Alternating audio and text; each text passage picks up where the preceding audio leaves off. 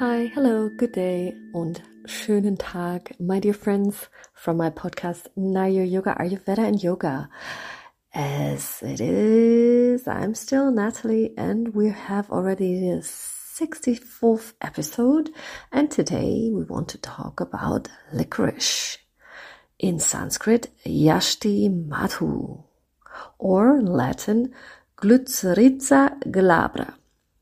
This is one of the most commonly used ingredient in Ayurveda. Did you know that? The translation of the Sanskrit term Yashti Madhu means sweet wood.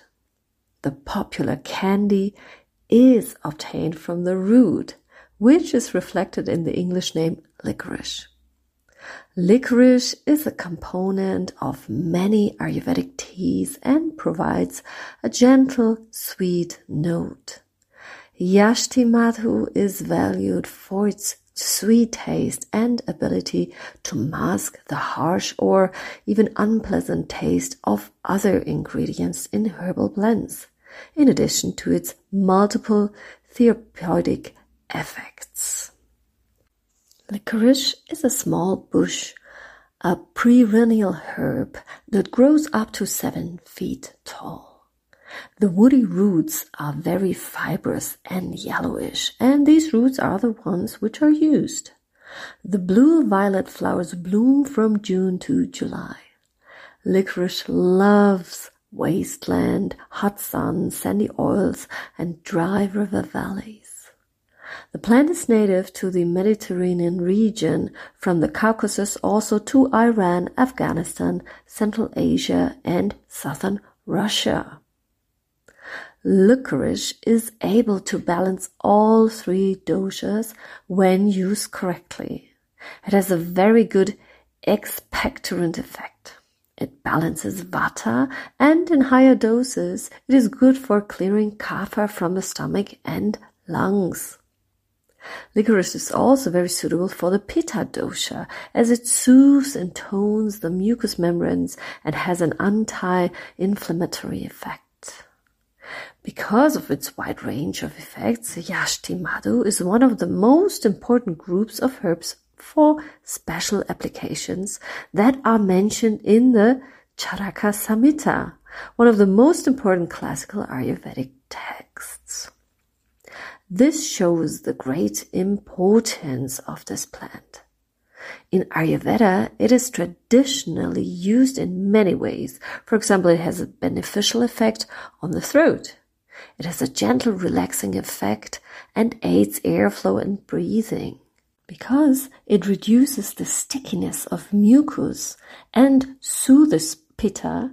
It is also used to treat inflammation of the respiratory tract for example, with asthma, bronchitis, or just common colds. Thanks to its tonic effect on the reproductive tissue, Yashti Madhu supports the reproductive system of both sexes as well. According to Ayurveda, it improves the quantity and quality of sperm in men. Thanks to its soothing effect on Vata and Pitta, it is suitable for menopausal women suffering from unpleasant hormonal symptoms such as hot flashes, night sweats, and mood swings. Licorice is valued in Ayurveda as a so-called Medhya Rasayana, a brain tonic. It promotes blood flow to the central nervous system, supports the brain, and improves memory and learning. It also relieves stress and calms and relaxes a troubled mind. Also, it is said to improve the complexion of the skin, reduce acne, scars, pigmentation, and has a beneficial effect on the skin's elasticity. As it reduces pitta, it relieves skin problems such as dry eczema and itching. In general, Yashti Madhu or licorice is considered a rasayana, a rejuvenating tonic in Ayurveda, and is said to have a positive effect on all body tissues. It supports the transport of nutrients throughout the body channels and promotes strength and longevity. Finally, licorice plays an important role in Ayurvedic purification procedures, sorry, called panchakarma. It is often used in disorders bound with an over-dominant kapha, for example. As you can see, licorice is one of the most important medicinal plants because of its diverse effects and is traditionally taken in a wide variety of forms as herbal powder, so-called churna, in tea, in candies, in medicated ghees, in oils, and in cough syrups. In summary, it can be said that licorice is a very helpful plant, right?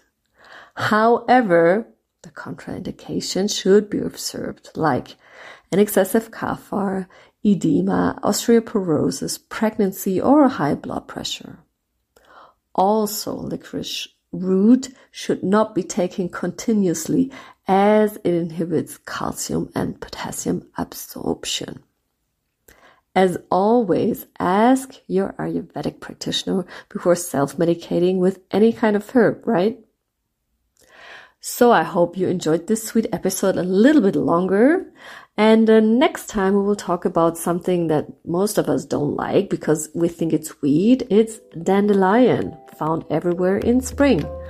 Already looking forward to it. So take care. Till then, namaste and love and light.